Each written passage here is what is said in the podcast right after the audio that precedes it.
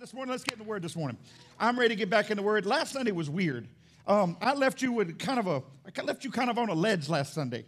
Uh, I kind of told y'all it was going to be rough. Now go home. And, and, and I remember I went back and watched it and I went, man, I kind of dropped them off. I hope they made it through the week. I hope we'll see them next Sunday. And then, then it rains this morning. People like, see, Pastor said it was going to be rough. Now, now look, it's raining. Okay. Truth be told is, is that we started a series last week titled Choices. In a season, in, in a life that we are all going through right now, how many of you realize that every day you are put in front of making a choice? Here's the crazy part choices are not new, they've been here a long time. The problem is, is now we are forced into making choices rather than where we were, where we were lackadaisical in making choices. In life, all of us are faced with choices, especially right now. In a world that seems very chaotic, it seems like we're making choices every day. But a scripture that has been sitting in my chest over the last probably month and a half is this one statement that Joshua tells to the people, and it declares this important choice that you and I, the most important choice that you and I can ever make, not only as believers, but even as sinners. And that's when Joshua tells the people, choose today whom you'll serve. Now, this is not a popular uh, text of scripture because literally what we look at is when we say, well, if I have to serve him, that means I'm a slave to him. No, that's not what it means. It means if you choose him, then you will serve him because your heart is in him. He didn't say, choose today whom you'll be a slave to. He said, choose today whom you'll be a servant to. Let me break this down for you. Slavery has no access, servanthood does. What do you mean by that? Slaves are kept outside, servants are allowed inside. See, a slavery mentality is a rejection mentality. Servanthood mentality says, I serve at the honor of the one who is ahead of me. And because of that, he has granted me access. Do you understand what happens to you as a believer when you finally start to walk in the access that God grants you? The blessings that show up in your life. And I'm not talking about a new car, a new house. I'm talking about the promised favor of God that haunts you, that follows you, that grabs you, and it comes at you when you never expected it. Can, can, I, can, I, just, can I just give it to you this way? We, we, we, I told you last week I bought a new car, and, and, and it's a nice car, amen. And, and I'm praising the Lord for my nice car. And, and the funny thing was is that when we went to go buy the car, no one would give us the loan. God, what are we going to do? We go, we got to get a new car. We got to figure out how this thing works. And all of a sudden, I'm sitting here on a Saturday afternoon, and God tells me to go a certain way. He says, I know you didn't think about this, but try this. And I went home and I, I put the app in, and I went home and I came here on Sunday and preached the word. And, and I got up on a Monday morning and I was smacked with an email. Smacked with an email that I was approved well beyond what I thought I was worth. And I ran out of the bathroom. I ran, I ran out of the bathroom. Got to get him in from somebody. I ran out of the bathroom. Some of y'all do your best business in the bathroom, amen. and I'm not talking about that business, amen. But but I ran up and said, babe, babe, babe. She goes, what? I went, they approved us. For what? For this. Huh? Yeah, that's God. Here's the truth of it. We had choices to make. I could have settled for something that would have put us in a position of pain. But God said, Hold on, wait on me, wait on the Lord, trust me. I move in my timing and I'll reward you because you've made the right choice. And I didn't look for the favor, the favor found me because of the right choice. This is the same position Joshua is telling the people. He's saying, listen, choose this day whom you'll serve. Because, truth be told, guys, we serve some really dumb masters like Facebook posts, like Instagrams, like everybody has all this, but do they really? Because let me help you with something. I can tell you I have something, but really have nothing. I could make my life look really good, but really it'd be broken. I can make myself look cute with a bunch of filters. I can even make myself look ripped and chiseled with a filter on online on an app. I can literally, I can go today, download an app, take a picture of my body, and go from fat to ripped in 10 seconds. And you go, Pastor, you did it. No, I didn't. I faked it because I'm making decisions to be somebody I'm not. Here's where we have to get as believers. And I'm not talking about as people who are outside church, I'm talking to believers in the room this morning. Amen. I'm talking to people who love God. Can I get amen from somebody? There should be all of y'all amening right now. If you're looking at me, not opening your mouth, something's wrong with you right now. I'm talking to believers in the room. Amen.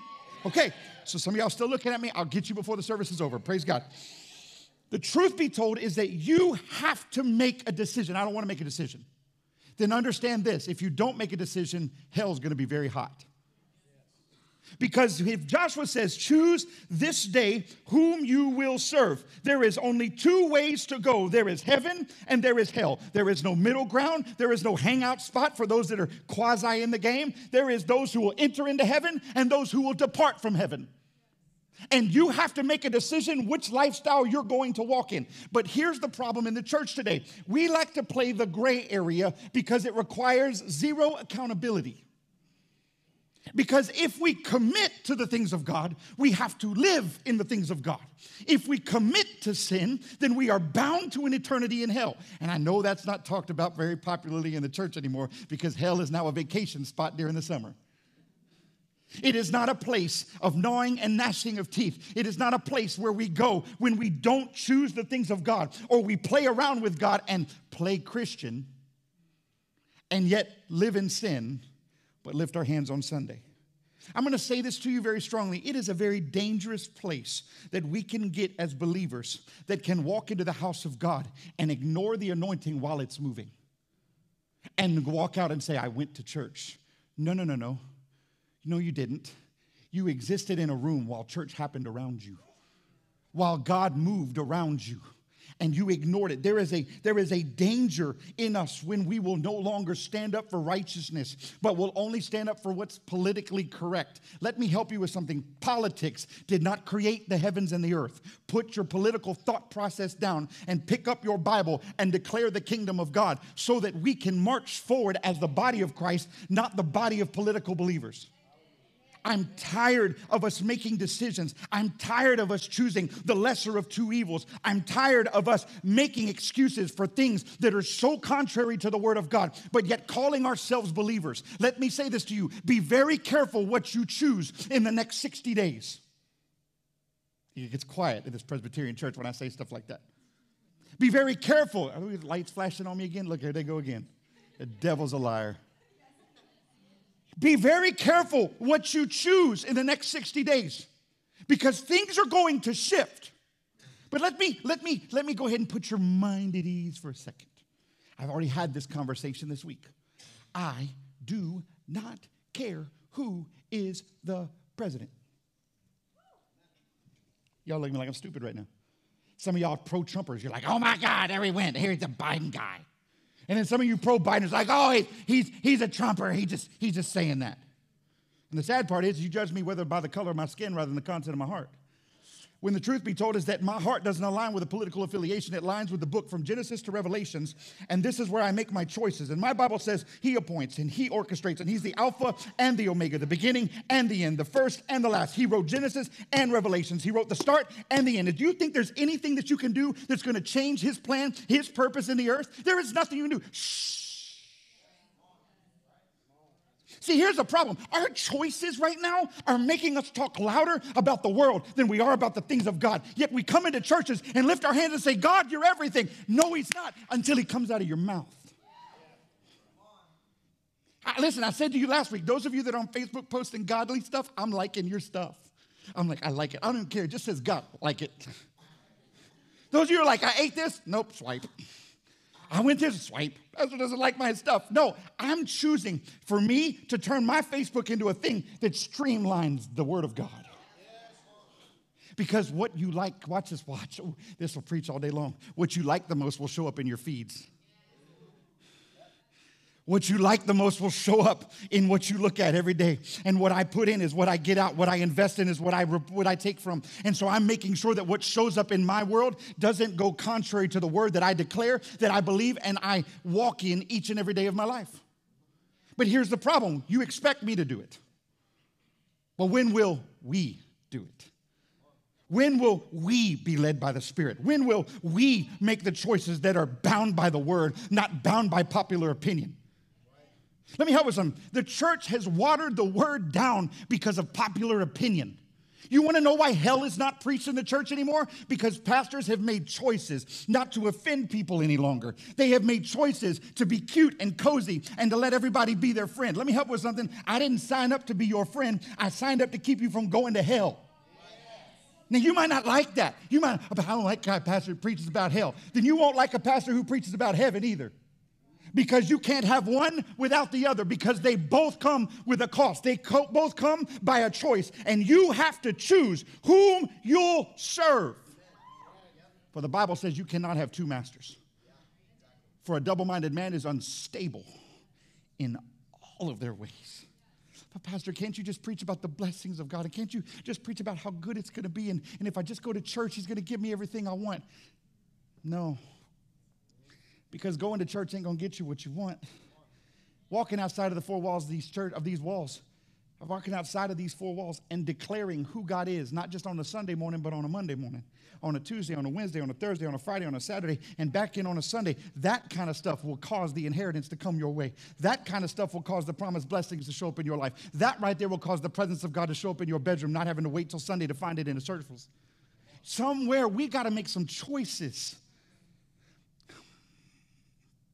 Over the last week, this statement has found itself into my house on numerous occasions. I have found it's a great tool to use with your kids when you're trying to convince them of something. Life is about choices.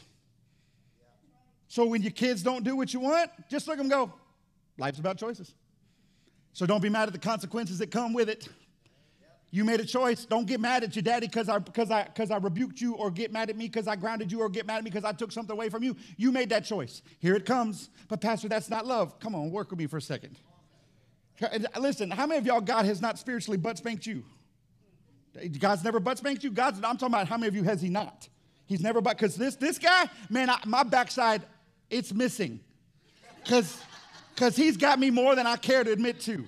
Sometimes we, we, we, we act like, well, if I, if I serve God, then he's, everything's going to be cute. and It's going to be tiptoed through the tulips. And like I said last week, I'm going to get a, my own sound music like Shaft. No, that's not the way this thing works. God says, listen, this is going to require you to choose.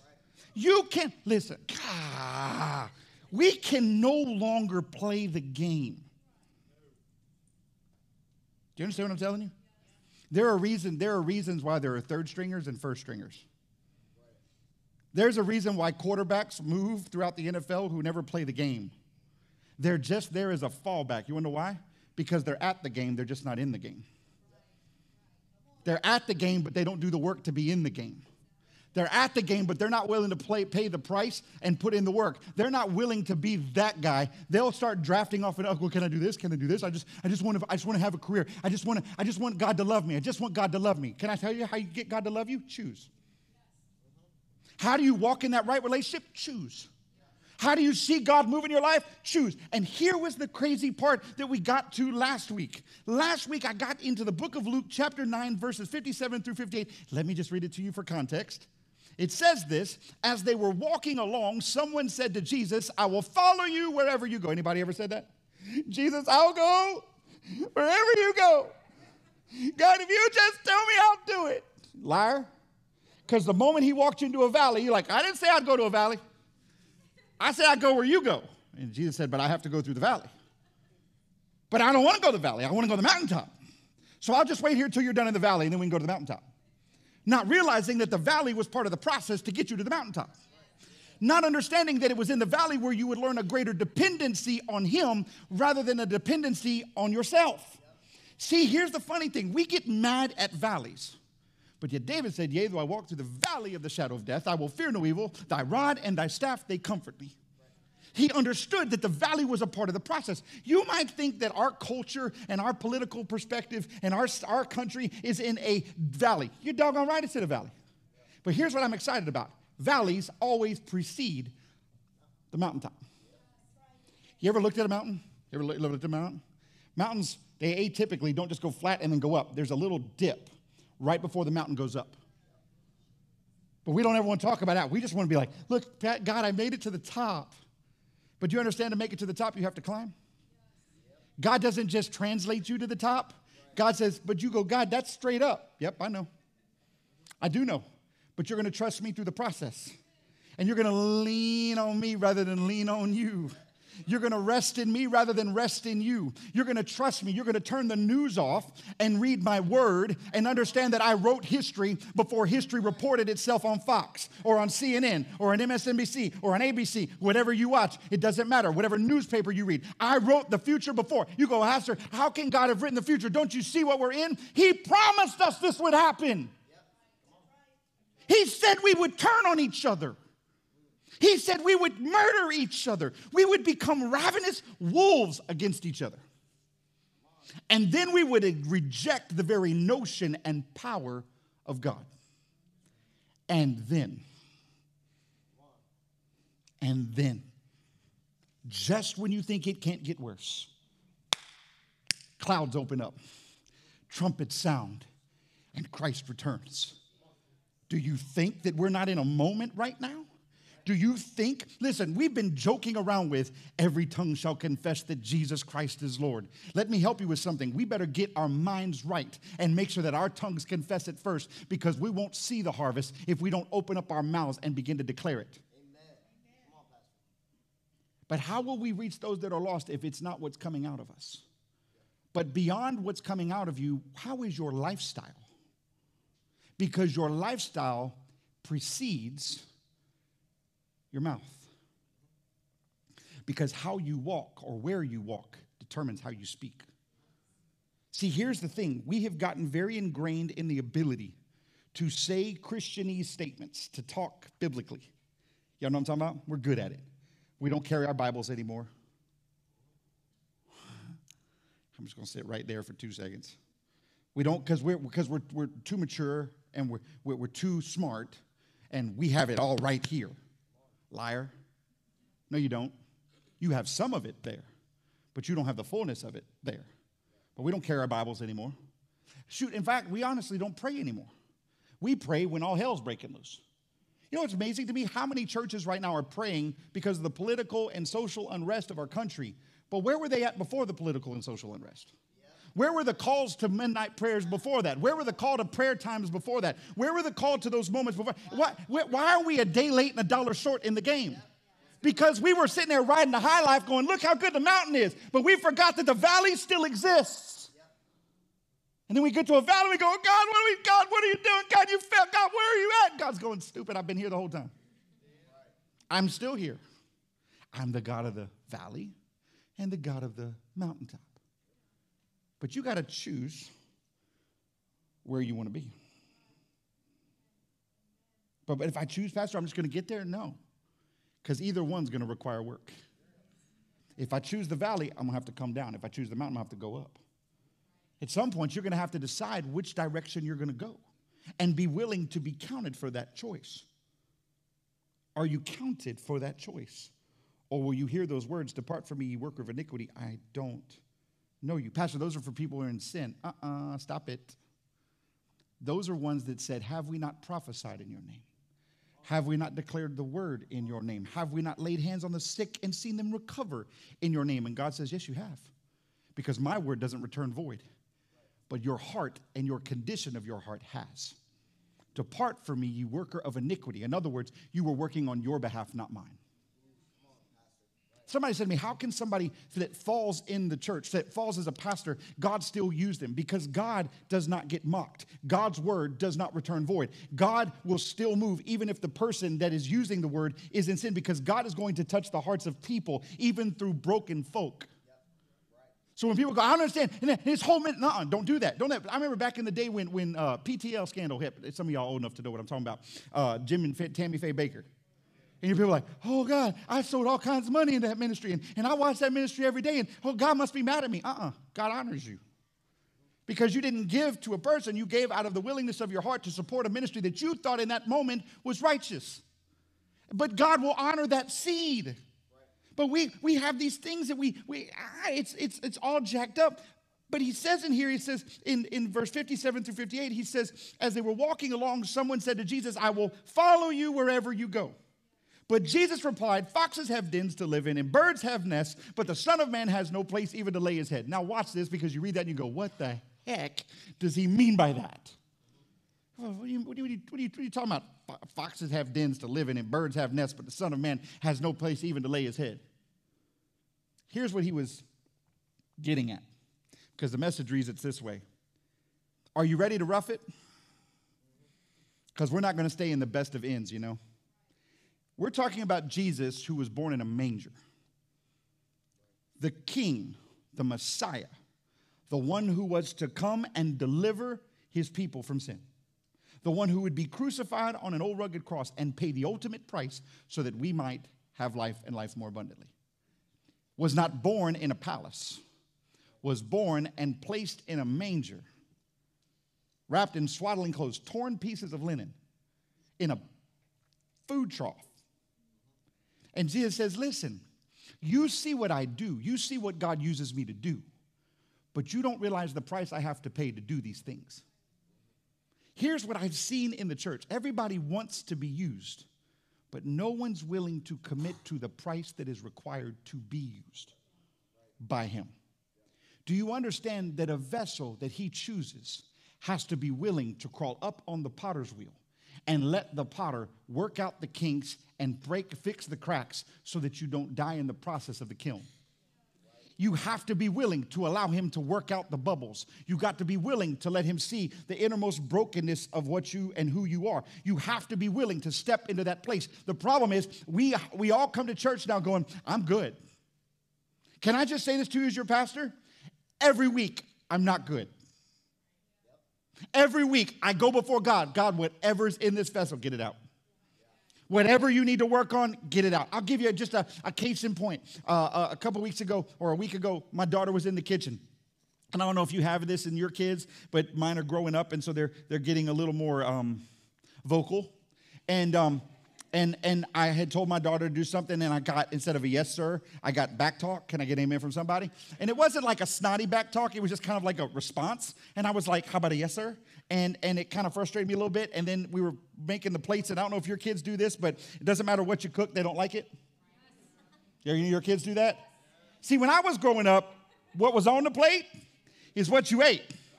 And if you ate anything, if you want anything else, that plate was going to be put on the counter. And when you were hungry again later, you can go warm your plate back up, Jack, because that's what you're eating.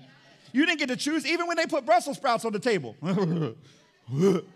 Gross. Pastor, you haven't had my Brussels sprouts. I don't care how you make your Brussels sprouts. I'm not eating them. Leave them alone. Okay, but but but if it was on the table, you ate it, right? Come on, work with me for a second. My grandma used to take. We used to get spinach. Y'all ate spinach when you were a kid. That was back when the Popeye can was popular, and and and get right on the plate. It stunk. It was gross, but we ate it. Amen. And and if you didn't eat it, Mama would put it on the table and wait till you were hungry again. And like, can I have more food? Can I have dessert? Do you need to finish your spinach? But I don't want my spinach. Or you gonna eat your spinach, right? There's this there's this thing in us where we have a tendency to argue with what's being handed to us. So we handed the plate to my daughter, and my daughter goes, Well, what else is going on the plate? Say what? And I responded with this statement Sit down and eat your food. So she goes and sits down, and all of a sudden,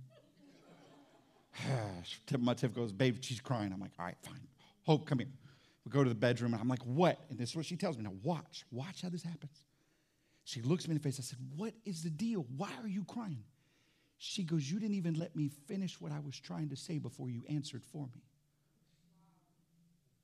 And as I'm sitting in that moment, parents work with me. I'm right, you're wrong. That's how we treat our kids. I'm right, you're wrong. And she's telling me, Dad, all I was wondering is if I was missing something. But because I was frustrated from the moment before that, I carried it into the moment next to it. And I shut her down. And so she looks at me, she says, I was just, and before I could say anything, because everything went, but, but if you wouldn't have done this, I would. I looked and I said, You know what? You're right. And I'm sorry. I could have chosen to be the righteous dad. That means me being right for the most parents. That I'm righteous means I'm right. But in that moment, I had to hear her heart and grab a hold of where she was at. I got you. And for that, I'm wrong, and I need you to forgive me because I shouldn't have shut you down. You have a voice, and you have a right to have a voice with me, as long as it's done in love and respect. She said, Yes, sir. And we finished and we hugged it out. I loved on her. And then we went on about our way. And then we had another issue a couple days ago. This is part of life, but it's part of choices. I know I'm rearing children. Amen. Can I get amen? You're just going to just deal with some junk. Amen. Just, it's, listen, for all you got little ones, buckle up, buttercup, because it's coming. Amen. And everybody keeps telling me, goes, wait till yours are teenagers. I'm like, I've already started with one, and I got one that thinks she's one. Amen. So we're working on it already. Y'all think this is going to be easy? Come on, work with me for a second. Has anybody ever asked you who you are or what you're about, and you questioned whether or not to really jump out there and declare who you were? Okay, sidebar. When I first started pastoring, I didn't want to tell all my friends from high school that I was a pastor because I knew it wasn't going to win me cool points. So when that first person came and asked me what I did for a living, you know I told them? I have my own business. I got like 10 feet away before God was like, go ahead, keep playing that game, see what happens. God kept putting me in front of this guy, kept putting me in front of this guy. Scott Lloyd was like my best friend in high school. Here's the crazy part. This is how God works, okay? This is the guy I told when I first got into ministry and I didn't tell him what I did. And then word got out somehow with all my high school friends, which aren't really friends because I don't really talk to them. Amen. I don't know why we call them friends because they have no friendship with us. They just stalk us. Amen. Um, but but I, I, I had this one guy that I mean he was my right. This was my guy, right? This was my friend, and and and I had seen him a couple times. So now we grew up in Fort Walton Beach together. I moved all over the place. Ended up back here he ended up at the Coast Guard station in, was that, Belle Chasse? The Coast Guard station. He gets stationed out here. I go to a Saints game. A Saints game. Y'all listen to me. I go to a Saints game. Thousands upon thousands of people. I go to my seat in the 300 section. I climb up into my seat and I turn around. Who is sitting directly behind me? None other than my best friend, Scott Lloyd. And I hear this sound. You gonna tell him now? Dang it. So he comes and he sits down on the steps. Y'all know the steps at the dome? They're like, Yuck. okay. And, and if you fall down them, it's not a pretty sight. Um, sidebar, I watched a guy get tased in the 600 section one game and just went bouncing down the stairs. It was pretty, pretty epic from the 300 section. But anyway, okay, sidebar. Uh, so we're sitting there and, and he sits down beside me and, and I asked him, I said, bro, what are you up to? And he's like, man, I'm at the Coast Guard station. This is my fiance. I'm getting ready to get married. That's awesome. Great, man. He's like, and he looks at me goes, so you still pastoring? oh, yeah, I'm still pastoring. He's like, really, man, that's awesome. He's like, man, I, I, man, I, I, I, I, I need to get back in church. I need to get back in things of God. See, here's the thing. One choice postponed 14 years of an opportunity to tell him about God. One choice. It's not an easy decision, but it's a decision that will not change you, but change the ones around you. Stop getting mad because it's tight. Your sin was tight too, but you didn't argue then. But the moment you chose righteousness, what you thought it was going to be easy? Do you think the enemy is not trying to take you out? Do you think he wants you to make that decision? No, embrace it. Suck it up. It's going to be tight, but understand that God has already overcome death, hell, and the grave. You're going to get through this. It's not about living in the grandest of palaces. It's about you willing to pay the price to sacrifice this so that you can get that. he goes on in verse 59. Here it comes. This is the second part for today. In verse 59, he said to another person, Come, follow me. The man agreed, but he said, Lord, first let me return home and bury my father. But Jesus told him, Let the spiritually dead bury their own dead. I love Jesus. Your duty is to go and preach about the kingdom of God. Let me break it down a little bit more for you. The message version says, says this He said, Certainly, but first excuse me for a couple of days, please. I have to make arrangements for my father's funeral. Jesus refused first things first. Your business is life, not death. Now that one hits.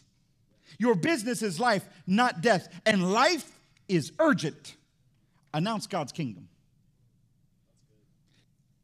Choices that change things will allow the dead things to die and allow life to become your declaration. But let me break this piece of scripture down for you for just a moment. In verse 59, at the very beginning, he said to another person, Come, follow me. Now, this is a hard one because most of us don't want to follow, we want to lead. But let me make this statement every great leader follows. every pastor should have a pastor. No pastor should be unto his own island. He should have somebody that's over him, that leads and guides, that gives him wisdom. There's a danger when a child is fatherless. Oh, I'm gonna work with y'all for a second. But yet, this is one of the most, that's the biggest pandemic or epidemic we deal with in our country. Is fatherlessness. People who are being raised, well, I don't need a dad. I don't, let me help you with something. We need parents. I wish more fathers would step up to the plate. Your marriage might not have worked, but be a good father. Don't quit because the marriage fell apart. You still got kids who need you. Step up. Stop making, mm, this is not in my notes. Stop making women stand up. The Bible says that the man is the priest and king of his home.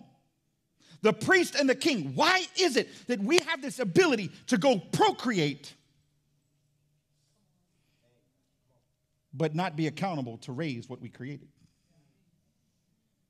Why is it that it's easy to play the game?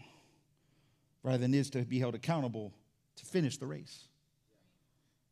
Choices that change things will allow the dead things to die and allow life to become your declaration. But he says to me, he says, Come, follow me. The word follow is defined as this to go or come after, to move behind in the same direction, to go or come after. How many y'all want to come in second? Mm, that's what I thought. But the Bible says that the first shall be last and the last shall be first. But yet culture tells you to win. Culture tells you to come in first. The problem is we're trying to beat God to the finish line. We're racing against uh, in a race that He created, and we're telling God, I need to finish first. And God says, I need to finish first. You're there with me, but you need to let me cross first. Because if I win, you win. But there's a problem with that because I have been cultured never to come in second. We were taught this from kids. You don't lose the game. If you lose the game, you failed. No, can I tell you something? I think losing is healthy because losing teaches you humility. Losing makes you understand what the game's value really is about. I get tired. This stupid stuff we do today in the culture where we go, we give an honorable mention. We, everybody gets a trophy. No, if you lose, you don't get a trophy. You go home with your head held down, going, I better do better next year. Not, look, mom, I got a trophy. You know what that trophy says? I didn't play the game good. I just half behind it all the way through. I just, I just showed up. That's all I did. I wasn't, no, what it says, it says, is, listen, it's either going to make you step up or step out. But we want the trophy now. We want to make it look like, look, look at all my wall of trophies. Y'all remember back in the day, I we had a thing called field day at school when I was a kid. Anybody had a field day? Anybody had a field day? Field day was like all kinds of stupid games you played all day long, like egg toss and run with an egg or kickball or whatever. And you had all these teams. And, and at the end of the day, you wanted what? What did you want? You won that first place ribbon, man. What color was that? Was it usually red? Was it red? Red was the first place ribbon, blue was the second place, and green was like third place, and then whatever was honorable mention. White. That was what it was. White was like the honorable mention. yeah, like it's just dumb. And, and, and when they're handing out the ribbons and you're like standing there and you're like, they're like, here, honorable mention. I'm not taking that home. I can't remember how many times I had to get on the bus, and by the time I get home, all those honorable mention ribbons were like laying on the floor of the bus because nobody cared. They're like, I'm not showing this to my mama. I'm not showing this to my dad. I'm not doing it. And they asked me how it went, it was good. We did good. We just did good. That's all we did. We did good. But we're not going to talk about. it. But we've created this space where now it's okay if we don't make it. Watch this. If the trumpet sounds now don't think because you sit in the church that you'll finish with the church. If the trumpet sounds now, and the Bible says that he will judge you for the content of your heart, not your doings, not your works. Pastor, I, God, I served at my church. Yeah, but you left Sunday and went home and sinned and you willfully sinned. It wasn't like, oh, oops, I made a mistake, let me get my life right. It was a choice.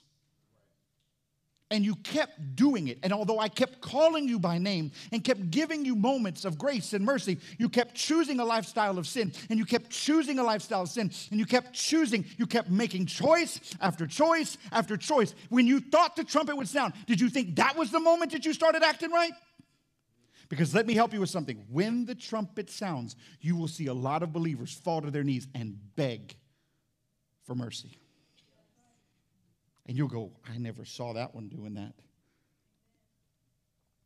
But we've become this culture where just ignores the space and, and we don't ever check ourselves. When we get up in the morning, do we ask ourselves, if the day ends today, am I, am I going into eternity or is, or is my life not? God, get it out. Whatever it is, God, take it out. You have a God consciousness. I'm talking to believers in the room. You have a God consciousness. You know God is alive and well. You're not questioning the thought of whether He's alive and well. You might just be questioning your own behavior. And you're not dealing with where you are, you're trying to be where He is. There's a thing called the Tower of Babel when people tried to be where God was, and God broke that sucker down and caused it to fall. Be careful. It's okay if He's first and you're second. Stop trying to overtake him. Let him lead. He said, Come, follow me. To go or come after, move behind in the same direction. Stop following him and telling him to go right or telling him to go left. Just follow him. But God, I don't like where you're going. Shut up. You can't see what I can see because here's the truth. If I'm following somebody, he's the one who sees. I'm the one who watches. Follow me as I follow Christ. Follow me. Okay, you move. Okay, I'll move. Okay, good. I'm, I got you. I got God. Why? I don't know where you're going. Here's the great part if you focus on Him, you'll stop focusing on what you want to see or what you want to create. He said, Come, follow me. And it goes on in verse 59. It said, The man agreed, but he said, Lord, first let me return home and bury my father. There are two pieces in this scripture I think we overlook. And the first one I want to get to is what he said. It says, The man agreed, but. Now, you all know that the word but buries everything that was said prior. It's like you going to your spouse going, hey, babe, I love you, but. What you should have said is, I don't like you, I don't love you, and this is why. Because if you say, I love you, and you follow it with a but, what you're about to do is destroy the love you just dropped off and just annihilate it with your opinions. So why don't you just get out your frustrations first and then follow it with an I love you? It's like this if, if Tiffany's doing something to me and I don't like it, baby, I don't like this, but I love you. Because what it says is I might not like where you are, but it doesn't change where I am with you because I still love you, right? Okay, but but he says he says the man agreed, but listen, we have a tendency to amen and agree in the church. Amen and agree with a good word. But to obey and adhere to it is something completely different. The church has been conditioned. Oh, Pastor, that's a good word. Pastor, amen, preach. That's a good word. When, when you do that, I get excited because it makes me feel better about what I'm doing. When y'all talk back to me, I tell y'all all this time, all the time. This is like responsive church. This is not like sit quietly. We're not Catholic. Amen. There's no kneeling bench in front of you. Praise God. We're, we're just we're here in the church, and when you hear a good word and something t- touches you, man, amen. That's a good word. I can. That makes me feel good about what I'm writing. Amen. But at the end of the day, you can't amen and not apply. Mm. But unfortunately, we've become good at amening without application. Pastor, that's a great, Pastor, that word touched me, but I'm gonna go right back to my sin when I leave here today. Pastor, that was a great word. Pastor, that was, Pastor, I know I'm supposed to change. Pastor, I know God's gonna do something great in my life, but I'm not ready to sacrifice that yet. I know I'm not supposed to worship the golden calf, but I've shined that thing up real nice and it looks really good in my living room or my garage. I like what I like. The man agreed, but stop amening if you have no reason or no desire to apply. Stop reading. Hmm. Stop reading if you have no desire to apply. Stop praying if you have no desire to hear rather than just be heard. See, here, let me just be honest with you. A lot of times today, in us as believers, we pray and we whine more than we listen. A pastor said to me years ago, he said, For the amount of time that you pray, you should take the same amount of time, equal to or greater to, to listen. So if you go to your prayer closet and pray for an hour, you need to shut up and sit down and listen for an hour. Because God needs an hour to return back all the junk you just dumped in his lap. But what we do is we go, God, here's my junk, fix it. Oh, you don't care. I'm going to do it myself. Do we not do that? Because God doesn't move as quickly as we dumped. And God says, listen, I need to cipher through all of that foolishness that you jumped on me and get to the root of where you're really struggling and get to the heart of an issue and deal with the roots so that we can find healing so that you don't have to ever come back here again. Let me tell you why we keep going back to the same old junk, keep returning back to the same old sins, is because we really didn't give God the opportunity to destroy it. We laid it down, and when He didn't swipe it as fast as we wanted to, we went back and picked it back up. I guess you don't want to deal with it. I'll deal with it myself. Or we come back the next Sunday looking to see if it's still at the altar. I've missed you. Where did you go? We've got to get to a point where we understand and agree to what God is saying for us to do. Are you obedient to this? No, Pastor, I'm obedient to church attendance. When you say lift our hands, I lift my hands, Pastor. That's obedience. Look at me, I'm being obedient. You can lift your hands all day long, but it means nothing. Because you're doing what I said rather than the Spirit of God causing you to raise holy hands unto the Lord. This is, this is, this is a response to God. This is not a demand from the, from the pastor. The man agreed, but Pastor, I agree with you. Hell's a real place. Then why do we keep dabbling with it? Pastor, I agree with you. If I'm in sin, I'm going to hell. I agree with you. Then why are you still in sin? If you know that that's the promise, if you know that's what's going to happen, how can a God who loves me allow me to go to hell? He doesn't allow you, you chose it. I love when people go, Pastor, I don't understand why God who loves somebody and loves his people so much would allow people to die and go to hell. Because you chose sin. And he said in his word, those who choose sin will be separated from God. See, this is so unpopular preaching. The church hates when you do this now. Don't, don't talk about hell. Don't do it. Don't tell me I'm going to. Why? Because you just want to hear about heaven? You want to hear about the nice car you want to drive when you won't drive the jalopy you have. And the Bible says, when you're grateful for what I've blessed you with, then I'll reward you. See, here's the, here's the problem. See, eh, eh, and then we don't even really care about heaven anymore. We just kind of go, well, I hope I make it. You ever heard somebody say that? I love when people tell me that. Oh, you know, I, I do good and I try. Hope I make it. Here I am. Hope I get there. And you know, if I don't, it's okay, you know. What then? If you don't, what then? What are your alternatives? What are your options? Work with me, believers. Help me for a second. If it's not heaven, what is your alternative? Hell. Yeah, room went, oh God, hell. Oh, it said hell. Oh no, hell. Yes. But the only reason we know that is because that's what this Bible says. But unfortunately, over the years, we've tried to rewrite Scripture to appease our sinful nature rather than change our lives to appease the Scripture. Be holy, for I am holy. Be holy, for I am holy. Be holy, for I am holy. Seek righteousness. Seek ye first the kingdom of God and his righteousness, and then all these things shall be added unto you. But we don't, no, no. God, here it goes, here it goes, right here it comes. But, but God knows the content of my heart. He knows this, He knows my heart. And He says, Your heart is defiantly wicked. That's what your Bible says. I don't know if y'all realize that yet, but your heart is wicked. no, not my heart, Pastor. I came out of the womb saved. I've seen Jesus. I know what the angels look like, and I know. You can have encounters and still walk away from God. Just ask David. Be careful that you don't become so spiritually grown that you forget to be like a child and be humble.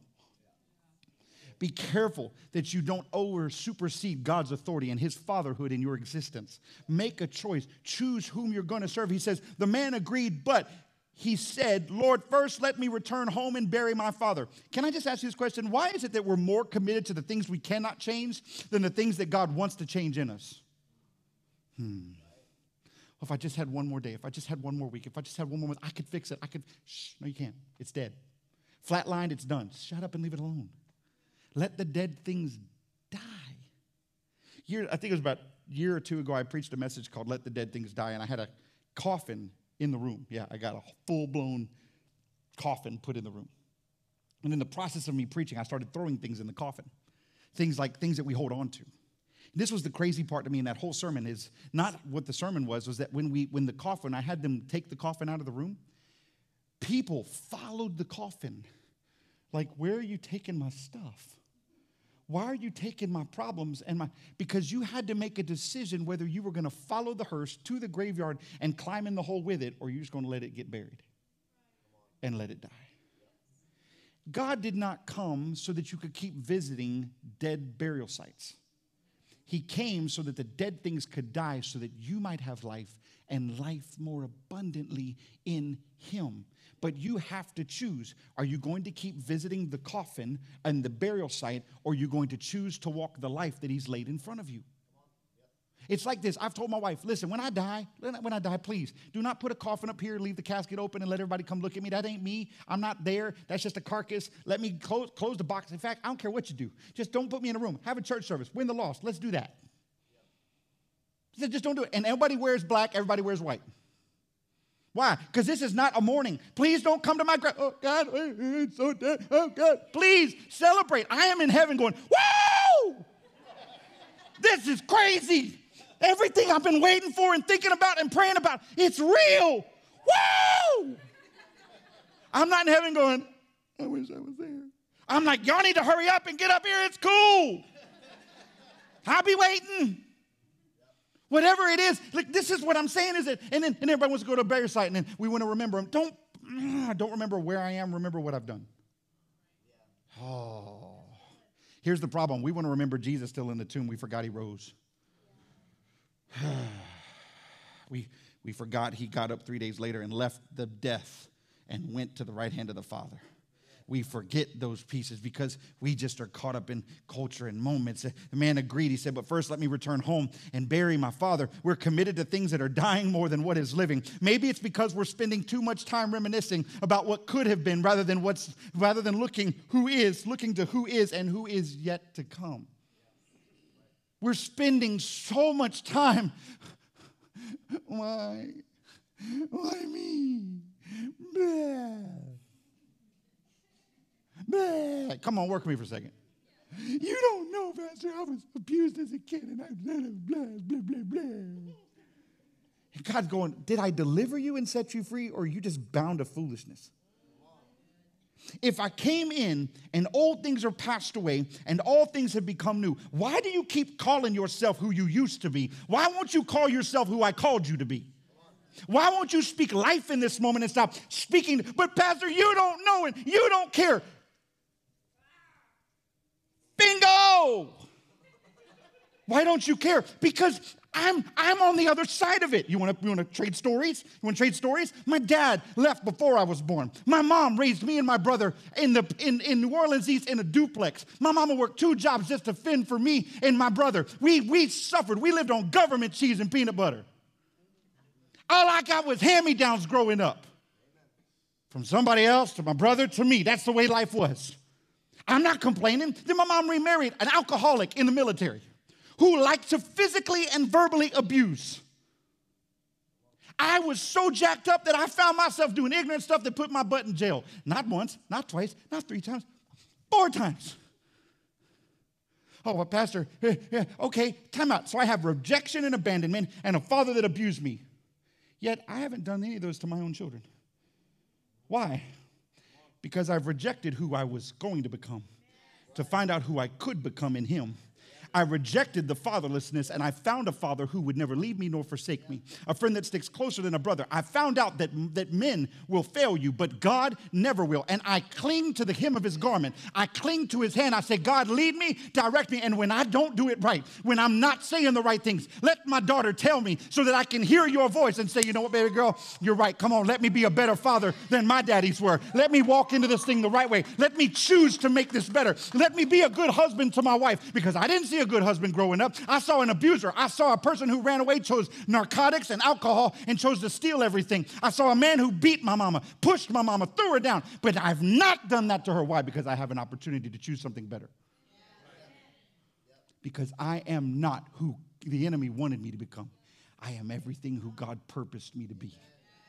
I am not that dead creature dying. I am alive and well and living in the fullness of God when my heart started to act funky and the enemy wanted to tell me, you're going to die within three years, I had to step up and go, no. Because most of us go, okay. I said, no, I'm not doing it. Now, I'm going to be honest with you. In the very beginning, I didn't do that. In the very beginning, I found myself on a couch ready to die. Then I had to shake, shake something. Like a dummy, I had a conversation with my son of what life would be like without me. And then I got checked real quick, and God says, Did you tell him what life would be with you? Because we are so quick to choose hurt than we are to declare life. He goes on in verse 60, and this is where I'm almost done. Pastor Ben, you can come on. He says, But Jesus told him, Let the spiritually dead bury their own dead. Your duty is to go and preach about the kingdom. Here it comes. Woo-hoo. Don't go back. Don't go to it yet. Don't go to it yet. Don't jump me yet. But Jesus told him, Let the spiritually dead bury their own. Oh, Jesus. In other words, if I keep running back to the dead things, I'm probably spiritually dead anyway. If I want to keep running backwards, then I'm refusing to run forwards. Therefore, I am not open to the Spirit and what He wants to do in me for the future. I am bound to where I put myself in my past. He said, Let the dead bury their own dead. Your duty is to go and preach about the kingdom of God. Okay, so watch. I can tell you my story, right? I can tell you what I've been through. I can tell you all the struggles I've had. And, and we talk about it all the time. I, I like to tell my story. Do you want to know why? Because there's a handful of you in this room that have been in the same boat. Somebody says, Well, Pastor, we've already heard the story, but there's one in the room that hasn't yet. And the Bible says we're overcomers by the blood of the Lamb and the words of our testimonies. In other words, a testimony is once you've come through a test, you get to declare how good God was in the middle of it. I thank God for the tests. And I thank God I wasn't stupid enough to make the wrong decisions, although I did sometimes. But it didn't pay out in the end for me to be broken and busted and disgusted. That God's grace and mercy was enough, that they were new every morning. As long as I'd come before Him and choose Him. He goes on in the message version, it says, Jesus replied, First things first, your business is life. Some of you need to hear that today. Your business is life. Your business is life, not death. And I'm going to say this to you as your pastor, and life is urgent. All lives are urgent. Everybody is urgent. If we would all put an urgency on life, not an urgency on wants, not an urgency on opinions, not an urgency on desires. But, Pastor, it's never going to happen. See, now you've already spoke death. Find your life. Doctor gives you a bad report. I'm going to die. Nope, you chose death. You didn't choose life. Your marriage is going through a struggle. It's never going to work. Nope, you chose death, not life. Your kids are run far away from God. They're never going to come. They're never going to get saved. No, stop it. Out of the abundance of the heart, the mouth speaks. Don't let your heart become defiled with death talk. Let life spring up out of you. We, we have this thing in our house. We, we we're very cautious with words. Pastor, don't be over religious. Don't be hyper. No, we're cautious with words. Like one of the words we don't, we're not allowed to use in our house is you're crazy. Because that speak, speaks to a mental condition. We choose to speak life. If what God formed was spoken, and the same God that spoke the atmosphere and the planets into existence now dwells in you, what do you think your mouth has the power to do? Please be careful. I'm not talking about you can go to a dealership and speak a Bentley into your life. That's stupid. As I'm going to dealership tomorrow, I'm calling that car. You, you, no. That name it, claim it foolishness is so dumb. You know, I was, I was real quick. I, I, I love. I've got about five preachers I listen to on a consistent basis, and um, one of the guys that I love to listen to a lot of times, and I've been listening since I was very young, is Bishop T.D. Jakes. And Bishop got on the TV and he was talking about, he said, you know, the church was always great about telling it to have faith and trust God. He said the church was great about telling us all these great things that were to come, but they never taught us about the struggle. He said somewhere along the line, we stopped teaching that the struggle was real. And we try to overlook the struggle. Just trust God, but we got to talk about the struggle. And he goes on this, and this message was just, I, I, was, I was writing notes and all kinds of stuff, but, but that statement to me was so strong because I, I grew up in the church where we, all we heard was about the blessings, the promises, and this and that. And then we get into life and we wonder where they are. God, where did you go? And God says, the promised blessings are on the other side of the struggle. But you averted the struggle to get to the blessing. And I need you to track back and go through the struggle so I can teach you so that you understand the value of the blessing. So you understand where I am in the middle of it. You cannot understand his promises if you're not willing to walk through. For some of you in this room that are going through things right now and you're going, God, where are you on the other side of this? God's going, just keep moving. Trust me, follow me. Understand it's not going to be easy, but I got you through this. I've got you. Stop whining. You ever been around somebody that whines and complains all the time? it drives me nuts. Last night we were in the car, come back home, and love, everything was wrong with love. Everything. I mean, if the iPhone wasn't working, or she was tired, or she was tired of sitting, or she, we were just driving from Baton Rouge back. Like, dear Lord, the girl, it's an hour drive, hour and 20 minute drive. You're not going to die. You're not driving. You can just chill. I wish somebody drive me around. Here, love, you want to drive? No, I'm just kidding. But at the end of the day, we, we spend more time complaining. Can I ask you this question? What do you have? See, this is where it, this is where it hurts. Because we have become very good at communicating what's missing then we communicate what we've been blessed with. I thank God for the 10 years of the Ford Expedition and the thousands of dollars we put into that stupid thing. Huh, Sean? Sean was like, Thank you, Pastor. I appreciate that. That's my mechanic, just in case you were wondering. Amen. But can I be honest with you? Watch this. Watch.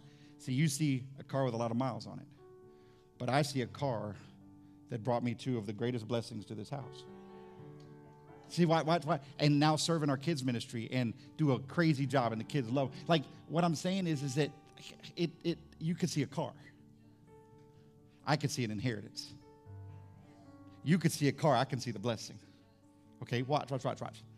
I had no intentions of moving to Louisiana when I was younger, but yet God kept calling having no idea that I'd be standing on this platform today with you sitting in this room listening to me, a guy who's not supposed to be up here talking, a guy who's supposed to be broken, busted, in prison, or dead somewhere. But yet you sit in this room listening and ready to live your life not for pastor, but for the things of God. I thank God for that. All the hell I went through, all the struggles I went through, all the pain I went through, all the abandonment and rejection. Yes, thank God. I can either worship him in the middle of it or I can die in the middle of it. I'm going to let this mouthpiece declare life. And I'm going to leave dead things behind me. Choices that change things will allow the dead things to die and allow life to become your declaration. Now is the time to allow our mouths to match the God that we serve. No declaration of death, only declarations of life. Everybody stand to your feet.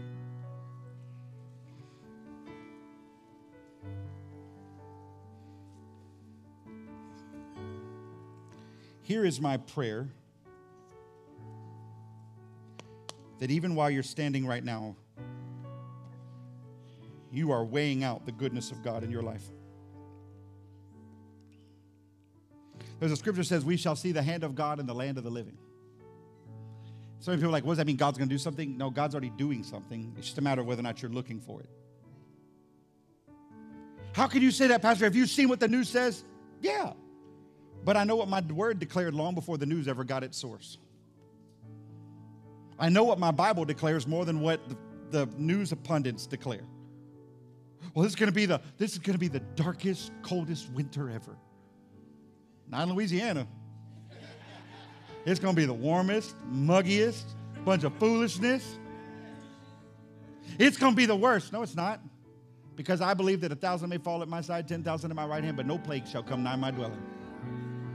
I am the righteousness of my God. And I hold on to the word that says that I shall be made whole. See, see, this is the difference. See, when you start acting like this, the world goes, You're a nut. Yes, you're right. I am. That's exactly who I am. Because I used to listen to the world, and the world wound me up into places that I didn't need to be. But when I chose God, He kept marking places that I needed to walk away from. Brian, don't go there. Brian, if you go there, I can't stop you. But if you don't go, if you go there, it's going to mess you up. Sometimes we go, but God, I got this. God goes, okay, it's your choice. I'll see you on the other side of it because you'll come to a point where you realize I'm your source and you're not. Choices. When will we choose God over everything, not over some things? When will we make Him our reason, not just our blessing? Why do you live and have your being? Why is there breath in your body this morning? Why did you come here today?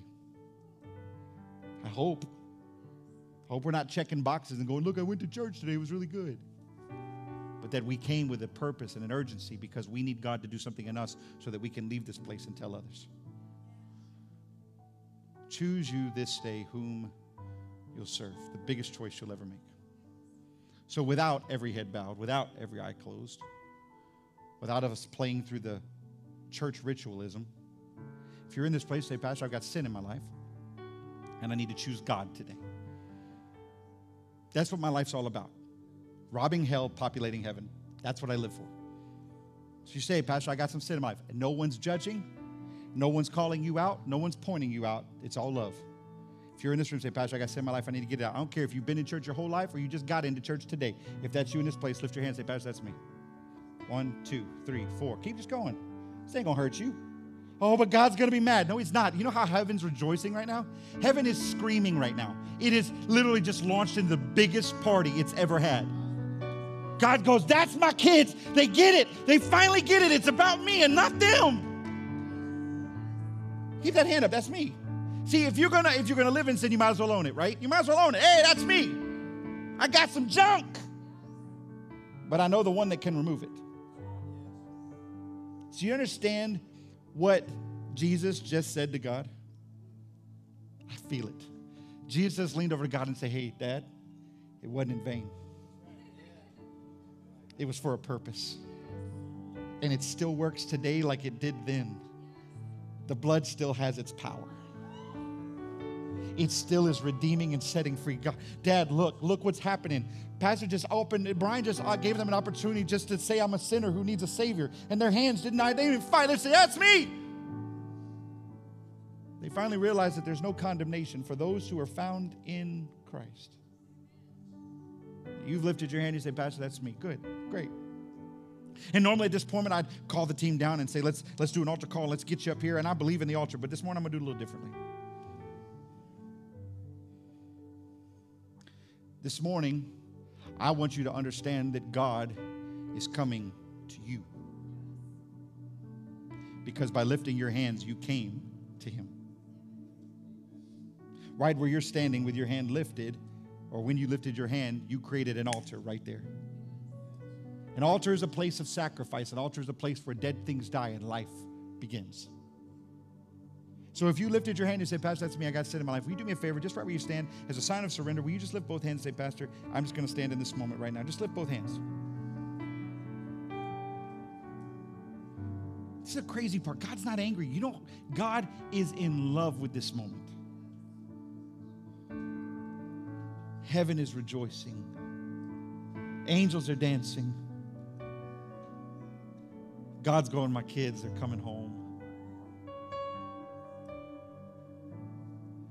With your hands lifted, I want you to say this with me. Say, God, I choose you over me. Today, I give you all of my life.